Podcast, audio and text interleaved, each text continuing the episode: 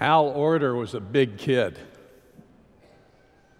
6'4, close to 250 pounds in high school. When he went out for the track team, he was strong. And of course, he made the team. Crazy thing is, they needed middle distance runners. And nobody seemed to notice that Al Oerter was a bull mastiff surrounded by whippets on the running team, but he was strong and he was determined and he persevered and he became a pretty good middle distance runner. One day he was practicing his mile run. Off in the corner, there were some teammates learning how to throw the discus, and uh, they weren't doing so well and almost hit Al. Coach said, Hey, Oerter, little help here. Throw that thing back to us. And he picked up the discus, having never held the thing in his hand before, and he looked at it and he looked at them and he threw it their direction, and they did like this. Wow! Al Oerter never had to run another competitive mile in his life. In that pivotal moment, he had discovered his lifelong love. A three and a half pound rubber flying saucer. Al got a scholarship to Kansas State to throw the discus. He went out for the uh, Olympic team and made the Olympic team, but the strange thing is, as big and strong and as gifted as he was, he never seemed to be favored as the, the shoe in to win the medals, but uh, he has been described by sports writers as the greatest athlete in the modern Olympic era. era. He's the only, he was the first athlete to win four gold medals in um, succeeding four back to back Olympic Games. He remains the only athlete, Olympic athlete, to have established four consecutive Olympic records. What I like about Oerter is he was good, he worked hard, but there's one word that comes to my mind when I think of my hero, Al Oerter, and it's this amateur. Amateur. One sports writer said he is the consummate amateur. He exemplifies everything there is to exemplify about the Olympic Games because what he did, he did for the love of the sport, plainly and simply. And when you drill down to the meaning of that word amateur, that's what it's about. It comes from the old French word amateur.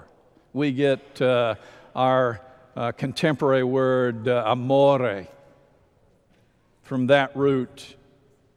Sometimes we think that uh, amateur means uh, not quite up to par, second rate. It's not what it means at all. It means simply lover. An amateur is a lover. Throughout his life, Oerter didn't see Olympic fame, and he had that. He didn't see Olympic fame as the stepping stone to a lucrative career. He could bounce off of his medals to uh, some position on Wall Street or somewhere else that would uh, earn him a comfortable living the rest of his life. He continued to uh, compete he even rattled the saber a little bit at the Olympic Games in 1980, and he was uh, close to 50 years of age and had the young guys quaking in their boots, suggesting that he might uh, again compete and shut them out and set another record. Well, you know the story of the 1980 Olympics. Uh, that didn't happen, but he remains my hero. And it's in thinking about Al Oerter that I titled my message today, Amateur Christians, because I believe that we are called as followers of Jesus Christ to first and foremost be lovers of God and lovers of His Son, our Savior, Jesus Christ. Everything else can get set aside if that becomes our central focus, and everything else will fall into place. I believe that in the depths of my soul. I've noticed several things about lovers. I suspect you have too. Lovers are passionate. How can you miss that at Walla Walla University? Those of you who were at graduation, they always announce, you know, how many couples uh, are getting married uh, out of the, the graduating class. Spring is a wonderful time at Walla Walla University. The sun is shining, love is blossoming. Some people refer to it as spring fever, as if it's some sort of disease. Give me more of that disease. My wife and I weren't fortunate enough to be undergraduates at Walla Walla University. We got here pretty quickly after that time, and we've stayed ever since. But uh, we visited our alma mater recently. Back in the day, it was SMC, Southern Matrimonial College. Good memories indeed because, because it was there that we met and we fell in love. And the rest is history. Pam reminds me that uh, when I was young, I was passionate. I used to write her poetry. Few years back, I asked her what she wanted for Christmas. She said, a poem.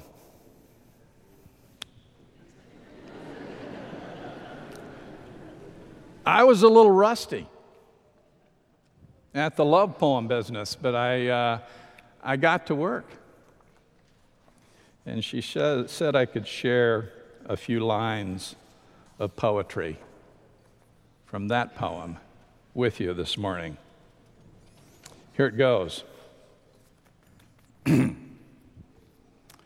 a computer is a great machine, accurate, precise.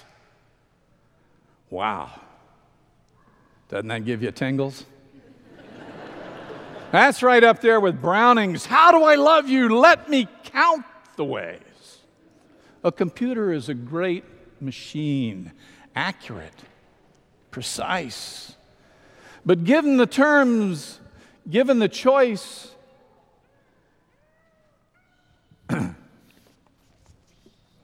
given the choice in simplest terms, my Mac, I'd sacrifice. When she's away, and she is this weekend, when she's away, my heart yearns long not for keyboard, screen, or mouse, but indeed for her smile, the sound of her voice, the touch of my loving spouse. It's getting better. Who is this winsome feminine one who excels in grace each year, who playfully directs my reverie when she is nowhere near?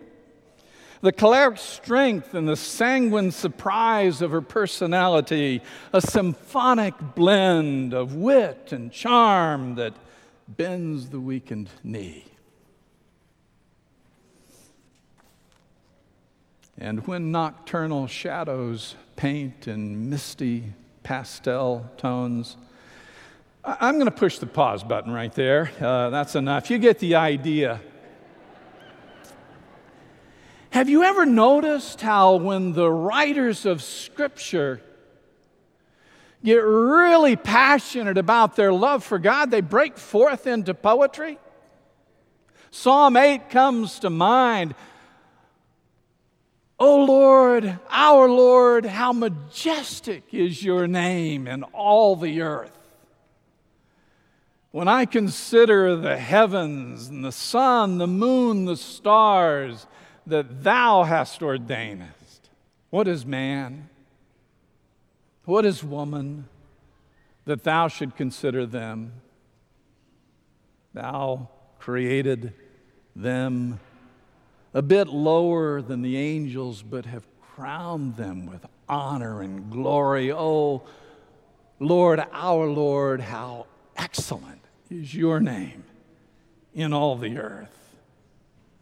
Doesn't get better than that. Lovers, lovers are passionate.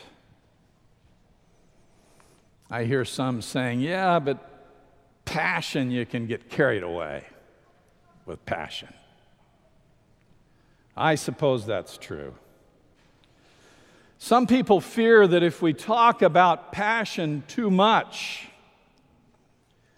it will cause us to not want to be obedient anymore. It's not true. It's not true. 1 John chapter 3 verses 1 through 3 go like this.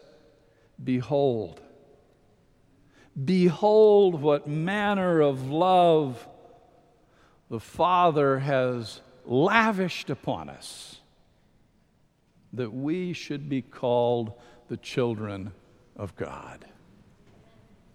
Now, right now, because of His love, we are the children of God, and it doesn't yet appear what we shall be. But we know, says the apostle, we know that when he appears, we will be like him. His love is the motivator. And we get that mixed up sometimes. We, we think that guilt is a good motivator. My kids used to say when they were younger, pack your bags, dad's taking us on another guilt trip.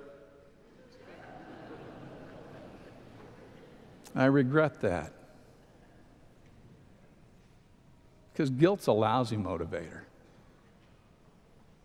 Fear's not a good motivator. It can produce some adrenaline and it can get us running, but uh, The same apostle says, perfect love casts out all fear. Fear only gets us so far. Duty. Now, there's a motivator. You want to know what the motivators of Scripture really are? There are three of them powerful faith, hope, and love. And the greatest of these is love. When we, as amateur Christians, talk about and practice and express ourselves in loving, caring ways, that's not a problem. We reflect the image and the character of Jesus when we do that. Love is the great motivator. Eleven of the twelve apostles died martyrs' death, not for a set of beliefs, not for a philosophy, not for a creed, not for any of that, but for a person. A person that they had come to know and that they had fallen in love with and were passionate about, and they gave their lives for Jesus. Passionate people will give their lives for the things they love and the things that motivate them most deeply. Lovers are passionate. Second thing I've noticed is that uh, lovers are committed. Lovers are committed. We talked about the, uh, the apostles. And when they describe commitment to Jesus Christ, it's not in terms of uh, simply warm fuzzies and little kitties and puppy dogs. It is in the real stuff of life. It's getting down in the trenches and learning to love one another in our communities and in our world that is deeply troubled and deeply flawed. It's a commitment to take the love of Jesus Christ and make it real in our communities. Lovers are not only passionate, lovers are committed.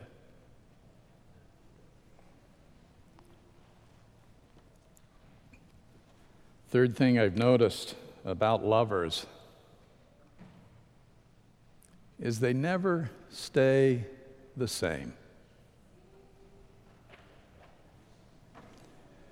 2 Corinthians chapter 3, beginning with verse 17, says, Now the Lord is the Spirit, and where the Spirit of the Lord is, there is freedom. And we all, all of us, and we all, beholding the glory of the Lord, are being transformed. It's a process. We are being transformed more and more into His image, into His likeness.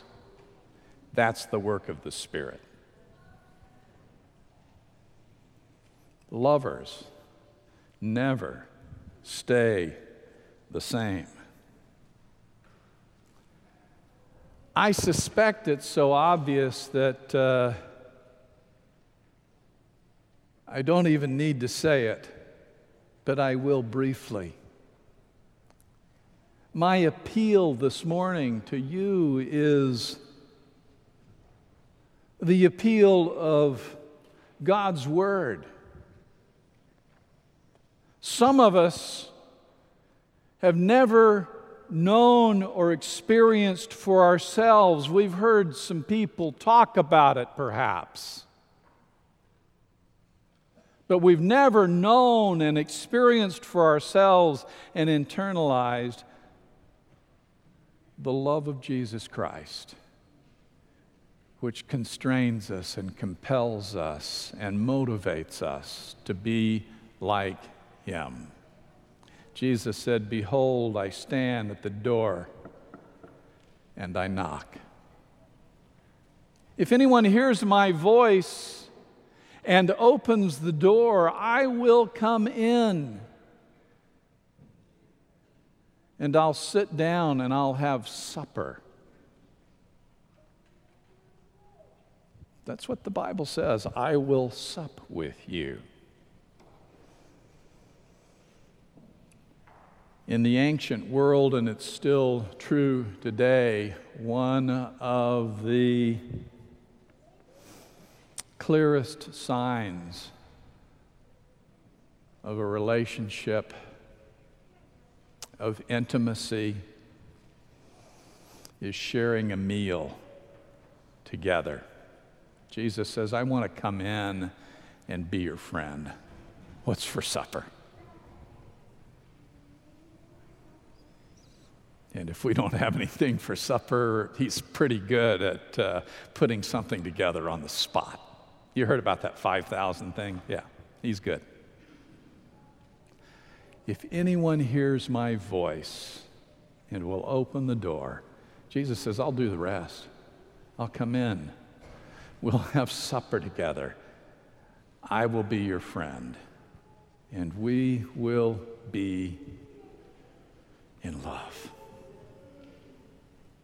Some of us have known that experience.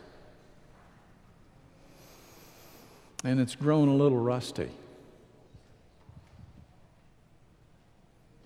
In the last book of the Bible, there's a powerful invitation. Jesus said, Some of you have lost your first love. Come back. Return to that point from which you started. Return to your first love.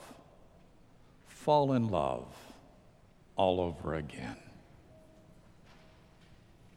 That, that is the Lord's invitation.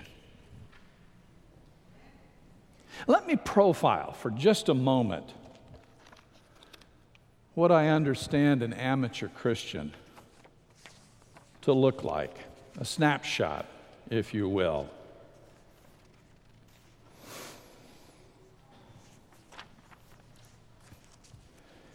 Amateur Christians are consumed with a burning love for Jesus. That's what they think about when they wake up in the morning.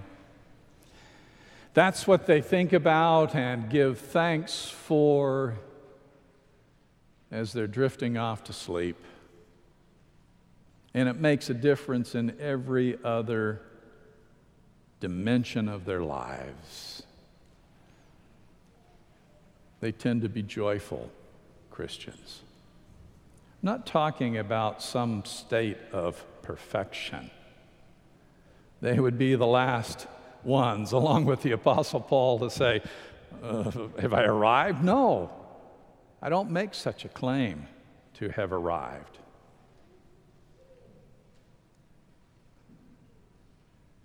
But the love of Jesus brings joy to their hearts. And that joy overflows in a magnificent generosity toward others. It makes us less critical. It makes us less censuring. It makes us more compassionate.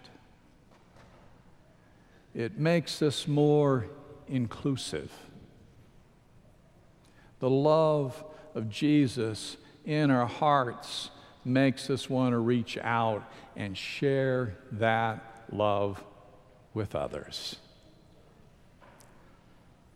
Our founding mother in the Seventh day Adventist Church put it this way If there were more Christians who expressed the love of Christ in their daily lives, we'd have 20 converts, or perhaps a hundred, where we now have one. Amateur Christians exude the love of Christ. I want you to imagine for a moment what a church full of amateur Christians looks like. It's a glorious thing. In fact, look around. Pam and I have been privileged in our family to be uh, members of this community right here, the Walla Walla University Church, for more than 30 years. 31 years at the end of this uh, summer. We feel blessed and we feel fortunate. Is it perfect? No. Is it heaven? No. Is it good? Yes. Are there a whole lot of amateur Christians who are loving and caring and open and inclusive and compassionate and filled with a love for caring for and serving others? You bet. It's one of the things that grounds us and keeps us here. I've been. I've been in churches filled with professional Christians. And professionals, I, I, they like to measure things. Metrics. He's talking about the policies and the rules. You, you, have you hung around professionals? That's what they do. It's okay, I suppose, in, in, in certain spheres. But spare me from professional Christians. They want to take out the metrics and they want the yardstick. To, they hold it up to me and they hold it up to you. And uh, most of the time, you know, we don't measure up to whatever their view of. Uh, they're pretty sure that we don't know how to pray. And they can teach us. They're pretty sure we're doing it the wrong way. I've had enough of churches filled with professional Christians. The call to my heart is be a follower of Jesus Christ, be a lover of Jesus Christ. Forget everything you knew about being a professional Christian. And for heaven's sake, be an amateur. I saw the transforming power of love a long time ago in my friend, Hans Boxberger. Now, that's his real name. I, there's no innocence to protect here, so I'm just going to tell you about Hans Boxberger. I was his resident assistant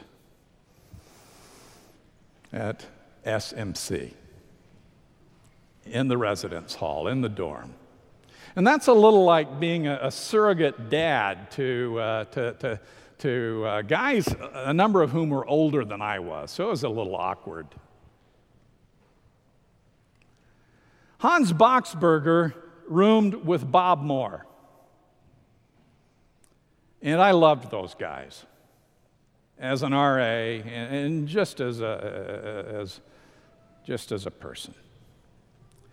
Because there were times when, you know, I'd knock on the door, and if nobody's there, you know, I, it was my duty to stick my master key in the door and look in, make sure they hadn't expired or, uh, you know, uh, anything untoward. And, um, or, or, you know, they were doing stuff they shouldn't be doing, or, you know, whatever. You got a lot of responsibility when you're an RA.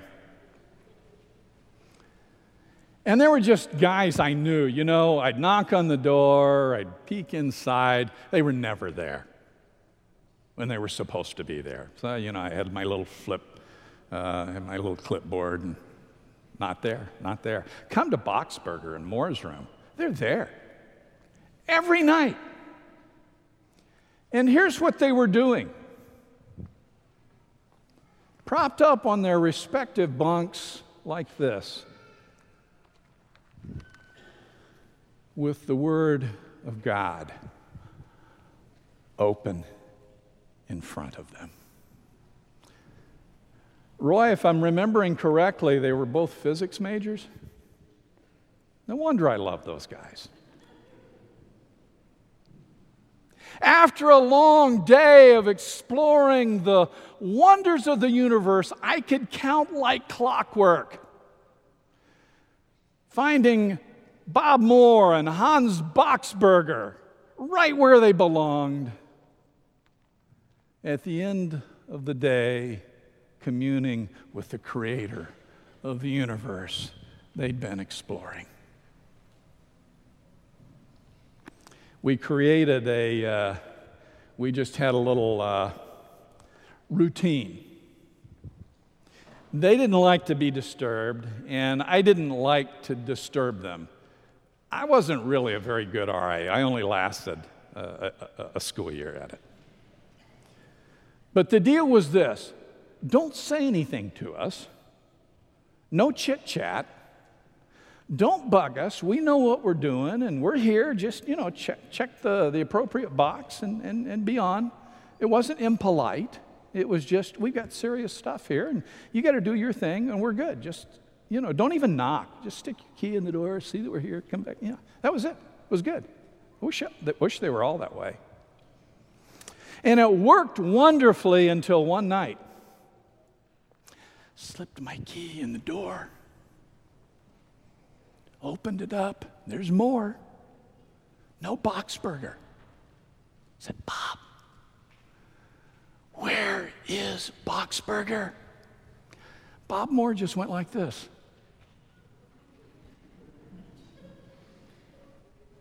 And we all knew where Boxberger was. Somewhere in the midst of that senior year, of that straight A, scary bright physics major, he had made an important discovery that had eluded him up to this point. And the discovery was that on that particular campus, there was another residence hall. And it was filled with creatures that were lovely to behold and exciting to engage in conversation. And Hans Boxberger had found a new interest.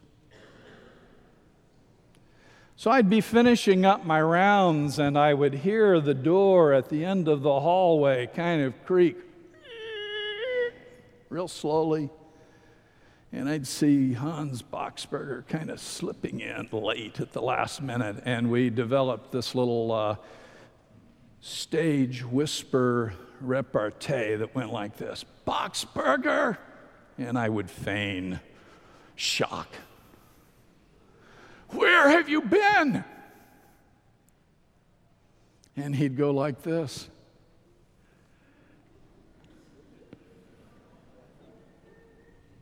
And we all knew where Boxberger had been. At the end of the school year,